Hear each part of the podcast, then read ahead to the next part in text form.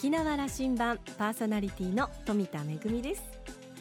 常夏の島ハワイに行ってまいりました。暑いんじゃないかなと思ってたんですが実はとっても過ごしやすくて気温がですねだいたい25度から30度の間を行ったり来たりという感じで。であのどこに行ってもね風が心地よく吹いているので気持ちよく過ごすことができました。今回は両親を連れての観光とそれからちょうどですね滞在中に沖縄フェスティバルがあるということでハワイのうちなんちの皆さんのエネルギーにも触れてまいりました。詳しくはめぐみのあしゃぎだよりのコーナーでお届けいたします。沖縄羅針盤今日も5時までお付き合いください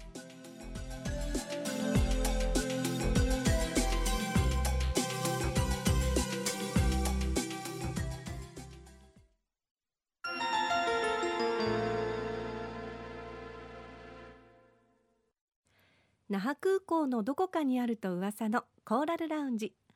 今週はコーラルラウンジ常連客で沖縄大学地域研究所特別研究員の島田克也さんと私富田恵のおしゃべりです。島田さんは先日行われました今回の沖縄県知事選挙の両候補者のえまあコーディネーターという形で公開討論会を終えたばかり。今回はまずそのお話から聞いています。どうぞ。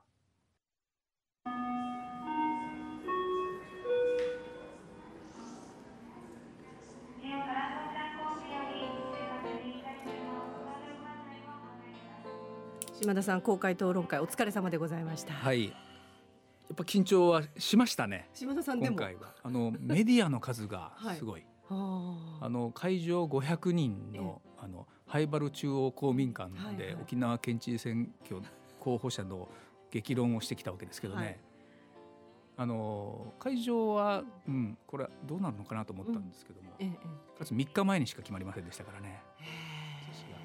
ただあのメディアの皆さんはすごかった、うん。インターネットメディアの皆さんも来られるから、えええはい、緊張感の中で、えっと私がお預かりした85分ぐらい。はい。そのままインターネットで見れるんですよ。そうなんですよね。あの YouTube などにも上がってますので、ぜひあの私も実はあの当時あの、ハワイに行っておりましたので。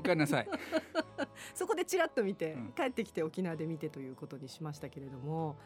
あのまあでもどうでしたか？実際にその両候補者からまあ生にの声を聞くという。あの沖縄羅針盤コーラルラウンジ風にやらなければと思ってましたから。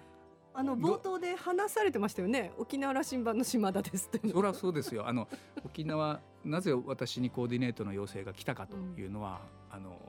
このラジオを13年目やっていて、はいあの右から左まで、うんあのえっと日本から世界に、はい沖縄のことを語りたい人はみんなおいでということをやった番組をやってたので多分来たんだと。そうですね実際にあの今回の候補者のお二人も、えー番組の方にはね、ああの複数回はい、コーラルラウンしジに出ていただいてます。沖縄を語ってもらってましたから、うんいろんな私もいろんな思いがありましたよ、うん。この場で、うん、あの沖縄のと復帰50年のリーダーを選ぶ際にあたって、うん。えーとコーディネートさせてもらうとはい。いうことのね。なんか沖縄らしま風でしたね。やっぱりこ富田さんがハワイからさ「もうあんたのスクブンだよ」って言ってくるから僕はもうあれで緊張したよもう、うん、そんなそこまでかとう。い。やなんか そんなことまでいやあの急にあのうんこういうことをやるんだよっていうのをあのメッセージをいただいてであこれはもうやっぱりね沖縄羅針盤のプロデューサーでありそして今この沖縄でこの二人にあのまあ公平に話を聞けるのはもう島田さんしかいないだろそううなのかねというような感じで うん思ったんですけど、どうですか？実際にまああの会場にもあの皆さんいらっしゃってそしてまああの生で配信もしたということなので、まあ、多くの方が注目する中での公開討論会だったんですけれども、あのーさ佐喜眞さんが、はい、うん、もうあのふたとえーその2人揃っての、う討論には出ないという話を先に情報が流れてしまってね,、そうですね。当初はあのそういうことを、あのおそのた本部の皆さんが話したということがあって、うん。これ訂正なさったんだけどもそうで、すねえっ、とだから最初で最後じゃないかという話がみんな伝わってね 2人で揃って議論するというのは。もう一回だけっていう。これでまた私にプレッシャーが「もう島田さん。そこしか来ないですからね」という話にいろんなところからあの届いてきてあの、えっとはい、ちゃんとお二人の思いが、うん、自分の言葉でちゃんと伝わるようにという、うん、その場をステージ作るのが私の役割だと。そうですね。それぞれがお考えになっていることもそうですしそれからやっぱりね人となりというかあのどんなキャラクターなんだろうっていうのをやっぱりね知りたいですよね知りたいでしょ？としては。あの新聞社あんまりこうそういうメディアにはなりませんからね。いきなり争点なんですかって話に行くから。ねあのね当時のかりゆしウェアは誰が選びましたかとかっていう話から始まったのがちょっとびっくりしたんですけど。いやいやいいんですアイロンは誰がかけるかとかね。奥さんをどう奥さんなんて呼んでるんですか？とかね。恥か？さわしてたね二人ともね。そうそうあこの辺はあの二人ともうちなのあの うちな男児だなと思ったんですけど。一、うん、人佐喜眞さんは空手マンでしょ、うん、はいそうですね、うん、デニーさんロックマンですから。ね。ここのねやっぱりはいそしてねうん50代の知事を選ぶというのはこれ初めてですよ沖縄両方。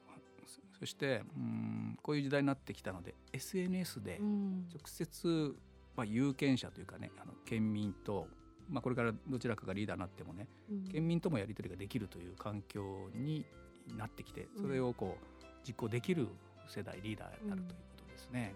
ここも大きな違いで18歳から投票権が持ってるようになったというのもまた今回の知事選挙なので、まあ、そんなあの環境の中で、うん、選挙戦戦われていくいってるもうもうあの実質、あの、ね、入ってますからね。どうでしょう？でもあの、まあ、いろんな、まあ、限られた時間の中ではありましたけれども、まあ、大きく基地問題そしてそれだけではなくていろんな経済問題もそうですし子どもの貧困問題もそうですしいろんなことをお話しされてましたけれども島田さん率直な印象どうですか、ね、そうねあの3つに分けたつもり。あの争点やっぱり米軍基地の問題、はい、これ一つ。それからもう一つ県民の生活とこれ沖縄振興とか経済とかいう言い方ですけど沖縄の県民の生活をどういうふうにしていくのということ。もう3つ目将来ビジョンも語ってと、この3つを大きく分けたつもりなんですけども、さあ伝わったかなと、うん、なんか一つ思ったのはあの沖縄ってこういろんな問題も抱えながらあのまあ、観光を含めてあの可能性もすごく秘めているところなのでこういろんな問題に対してこうリーダーがどんなことを考えているのかなっていうのをできるだけ分かりやすい言葉で語っていただいてそれをみんなでこうイメージできるかっていうことが大事かなっていうふうに思うんですよね。でもだからってほらねあの候補者の皆さんが一個一個の争点に対してお絵描きするわけにはいかないのでそこはやっぱりご自身の言葉で分かりやすくあのまあ、っすぐに聞きたいなというのが有権者としての願いだったんですけども割とあの今回本音であのお話しされてる部分とそれからやっぱりちょっとはぐらかされた部分みたいなところがあって多分今の島田さんの3つのお話でいうと生活の部分と将来ビジョンの話みたいなところは割とあの率直なお話が聞けたなと思うんですがなかなかその基地問題に対しては少しあのまあお互いにこう難しかったのかなっていうのはちょっとありましたね。あのその経済を中心とした県民生活をどうしていくとい。う話のところで、経済のことでいうとね、明快だったのはうんこれからもうあの国が法整備を済んだので、えーと、あの IR の話ね、うん、そのカジノと言われる制度これ沖縄どうするという話の時に、玉城デニーさんは明快にノーだと、えー、佐喜眞さんは検討するんだと、研究するんだという話をなさった。これは大きな違いです。あのうん役人がね検討するということは大体やらない場合が多い。政治家が検討するという場合はね大体やる気持ちであの研究するんですよ。これは大きな違いでしょう。あの後のところはね、うん、あのこれはやっぱり政策に落としていかないとわからないところだったから、うん。ね、あの、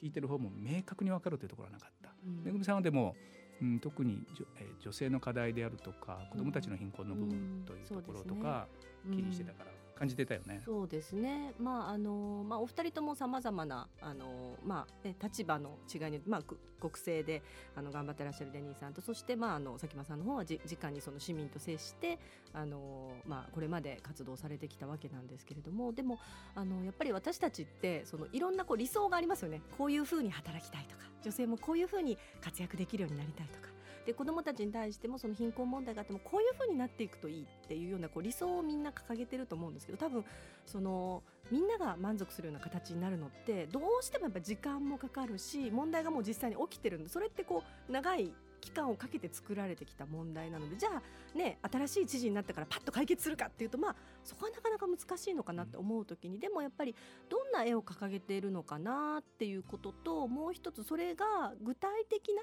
その道筋があってちゃんとそれって実現するのかなっていうところをあの見たいなというふうに思っててまあちょっと今回はそのあの理想論のところは割と聞けたんですけれども具体的なじゃあどうやって政策に落とし込むかっていうところまではちょっとねあのまだまだ見えなかったところなのででもこの辺りはちょっとこれからあの、まあ、ゆっくりとあの県民に語る機会を作ってほしいなと思いましたね。まあ、期間的にゆっくりとはいかないんだけども、うん、これ超短期決戦だと言われていてね、うん、あのこの段階で言うと、うん、佐喜眞さんは政策集が出ていて、もう基本的なことの考え方が出ていて、で玉城デニーさんの方はまだ、えー、と10日という予定だったかな、あの発表はい、はい、あのなのでこれ出てきた時にそのことが、あの本当にこれまた問わなきゃいけないし、これはもうメディアの役割だったりしますね。そうですね。でおそらくその、まあ、メディアに出てくるところっていうのも、まあ、キーワード的なところが出てくると思うのでそれに対して私たちってやっぱ疑問が出てきますよこれ本当に財源はどうするのかなとかこれどういうふうにするんですかという疑問が出てきた時にそれに対してこう答える言葉で私たちはその、まあ、選んでいくということができると思うのでできるだけまあ短期決戦とは言ってもそういうあの、まあ、キャッチボールができる疑問を持っている有権者のキャッチボールができるような環境が必要だなっていうのはすごく思いましたね。うん、あの堂々と論じるような場をいっぱい作ってねという注文ですね。それはね若い人たちにも本当にそうなんですよ。僕はね今回あの気をつけたのは、うん、その90分の議論がね、うん。あのまあ、政治にもともと関心ある人たちではなくて、そうじゃない人たちにも伝わる言葉で、もうメディアがそうなってきたから、インターネットに出ていくわけで、えー、とあの私の学生たちもあの YouTube で聞いてるわけですよ。両方法の話をフルでこう聞くわけですよ、はい、そんな時代になったわけね。昔みたいにあのやっぱり議論の場に行かないといけないと、あの集会の場に行かないといけないということでは、いよいよなくなってきたので、その聞ける環境にはなったわけですよ。あとはねあのリーダーの皆さんが今回の皆さんがちゃんとこうご自分の言葉で伝わるような、まあ、機会も作りながら大事になってきましたね。そうですね。あとねもう一つ今回の私あの討論会の時に思ったのが、うん、一つ例えば新聞などのメディアだと例えば何か質問が出てじっくりとこう考えてあのまあ回答を出すみたいなところがあるじゃないですか。でもこの公開討論会でパッとその場で島田さんがじゃあ30秒でとかこれは1分でとかっていうこう時間設定を決めてあの答えなければいけないのでもう本当に瞬間的にこう言葉を出すわけじゃないですか。それって割と普段何を考えてるかっていう本音のところみたいなところがこうチラッチラってこう聞こえてくるなっていうのは思いましたね。ねはい、私も、うん、あのこんな質問しますよとは、うん、少なくとも今あのこういう予定で、うん、あのまあ、こういうテーマでの質問はするとは思いますということだけども、その場であの僕はアドリブですから、ええ、見てください。こんなメモで今やったの。今ちょっとメモがあの当時のその公開討論会の日に望むまあの望むまでのあの島田メモっていうのが今 あの今ここにあるんですけれども。じゃああの質問のこういうことを聞きますのありつつどんな質問になるかっていうのは順番とかは分からなかったってことなんですよね。はい。あの公平になるようにというのがあの基本でねあの時間とかね持ち時間であるとかそれはでも討論会って自分が得意な答えの時って先に答えたいとか、あのじっくり相手の言うことを聞いてから答えたいとかあるじゃないですか。でもそれ順番がランダムだったので、すごく そこは本音が聞けたかなっていうのを思いますね。なかなかこれまでなかったかもしれません。あのはいあのこういう討論会できるようになったわけですよね、時代としてもね。若い人たちがその、まあ普段あの政治に関心がなくてもでも実際に明日からの自分たちの生活には関わるところなので、うん、そこはやっぱりねあのせっかくその、まあ、今あのインターネットっていう若者に 身近なメディアがあるのであのぜひね、うん、聞いてほしいなと思いますね。そういう意味では今回立候補なさった皆さんにはこれ望みたいですよね。うん、あのえっと、日本中が政治離れと言っても久しいわけですけども、ねうん、沖縄も全国平均よりもは投票率も良かったり、高いのかもしれない。これはもう基地問題があるからなのかもしれないんだけどもこれあの昨沖縄の若い人たち政治に関心あるよねという形にしていきたいですよね。そうですね。あともう一つはやっぱ地域社会が結構あの、あるじゃないですか。あの居酒屋とかであの選挙に行ってきた人はビール一杯ちょっと今日はサービスとかっていうのをあのやってるところもあったりするのでなんかそういうのはあってもいいですよねみんなで選挙に行くっていうことが自分たちにとって本当にやるべきことなんだっていうあの一票無駄にしないっていうことは大切ですよね。居酒屋談義の中でね、うん、まあ、いろんな話するんだけども、うん、政治の話も普通にされてるという社会の方がいいんじゃないですか？うん、そうですねなんかこう難しいことをだけをこう喋ってるような感じなんですけどでもそれ自分たちの生活に直結してるんだっていうこう自分ごとにちゃんと落とし込むにはどうしたらいいのかなと思うとそういうその候補者の話を聞いて自分なりにこう考えるじゃないですか。で自分だけで考えてるとやっぱりなかなか、あのー、考えてまとまらないのでそれ、まあ、居酒屋談義でもいいので誰かとこうぶつけてみるというかねこんなこの候補者こんなこと言ってたけどっていうのを家族なり友達なりなんか近い人たちで話すっていうのを、まあ、選挙までの期間私たちそういう時間を設けたいなと思いますね。そのためのあの素材材料は、やっぱりテクノロジーが提供できてきてると思うんです。ね、あのそういう時代になってますので、我々の沖縄羅針盤もそれにはだいぶ貢献してきてると僕は思っていますね。すね今日お話に出てますこの公開討論会の模様も、うん、あの YouTube などで見ることができますけれども、えー、ねあのこの沖縄羅針盤に両候補者が出た時のあの音声というのも皆さん聞けますのでぜひ聞いてみてください。めぐみさんのフェイスブックにも載せておきましょうね。はい、もう一つね、うん、4年前のこの場所に、うん、当時の尾長武さんと、うん、争った中今弘和さんとが来てじじっくり喋ってもらってるんですよ。はい、これ参考になる。そうですね。それもぜひ聞いていただきたいなと思いつつ、あの島田さんそろそろあの今日はお時間になってしまいましたのでこの続きのお話また来週とさせていただきたいと思いますので、選挙の季節ですね、はい、来週もじゃああの、はい、沖縄の将来の話しましょうか。はい。また来週。今日はありがとうございました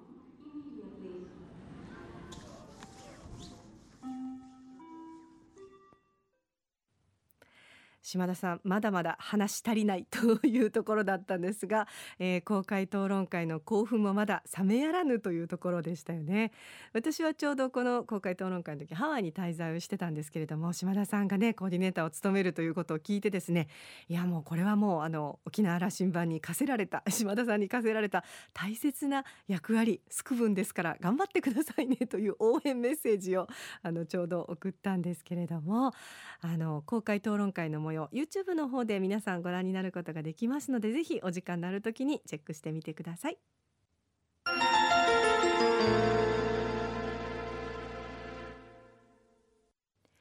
めぐみのあしゃぎだよりのコーナーです。先日行ってまいりましたハワイのお話をさせていただきたいと思います。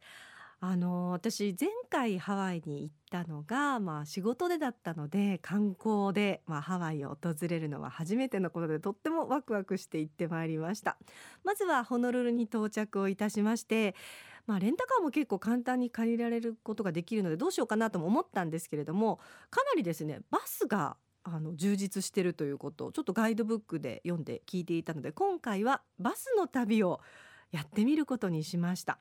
1日乗り放題のワンデーパスというチケットがあって5ドル50セントなんですよね。日本円でだいたい600円弱なんですけどもこれで1日乗り放題どこまででも行けちゃうということなので結構便利ででそれもですねバスのこう路線網がですねかなり発達していて例えばこう一周回ることもできますしダウンタウンあたりをかなり頻繁に往復しているバスもあったりとかするので、まあ、あらかじめちょっとねバスの路線図を手に入れておいてそれからバスを乗り継いでいろんなところに行ってきました。あの景色の綺麗な海岸沿いをドライブすることもできますしそれからちょっとねあの気になるところでバスを降りてみて、えー、美味しいハンバーガーを食べてみたりそれからからあのハワイ名物のかき氷を食べてみたりアイスクリームをいただいたりとあの買い食いをしながら楽しめるっていうのも楽しいなというふうに思いました。あの沖縄も観光地として今結構ねこの交通網をどうするかという問題があの議論されていますよねあのレンタカーを借りることも、まあ、手軽でいいのかもしれませんけれどもこういった市民の皆さんも利用する交通の公共機関というのを充実させることで観光客の皆さんもローカルのところまでも簡単に足を伸ばすことができるというのはとっても便利だなというふうに思いました。めぐみのあしゃぎだよりのコーナーでした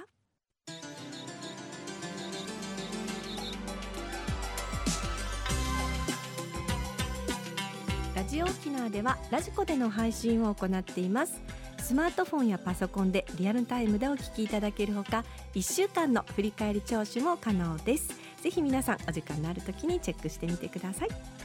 沖縄羅針盤今週も最後までお付き合いいただきましてありがとうございました。そろそろお別れのお時間です。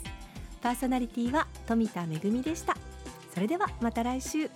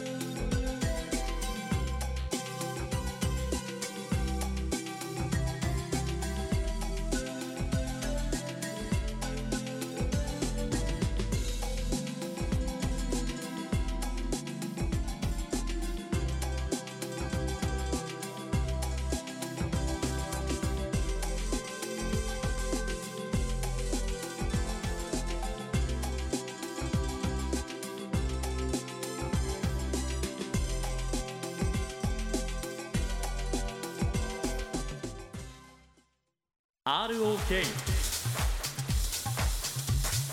AM 八六四 AM 八六四 FM 九三一 FM 九三一ラジオ沖縄。広瀬すずです。同世代のあなたに伝えたい。一緒に行こう。仲のいい友達と。一緒に行こう。大切な恋人と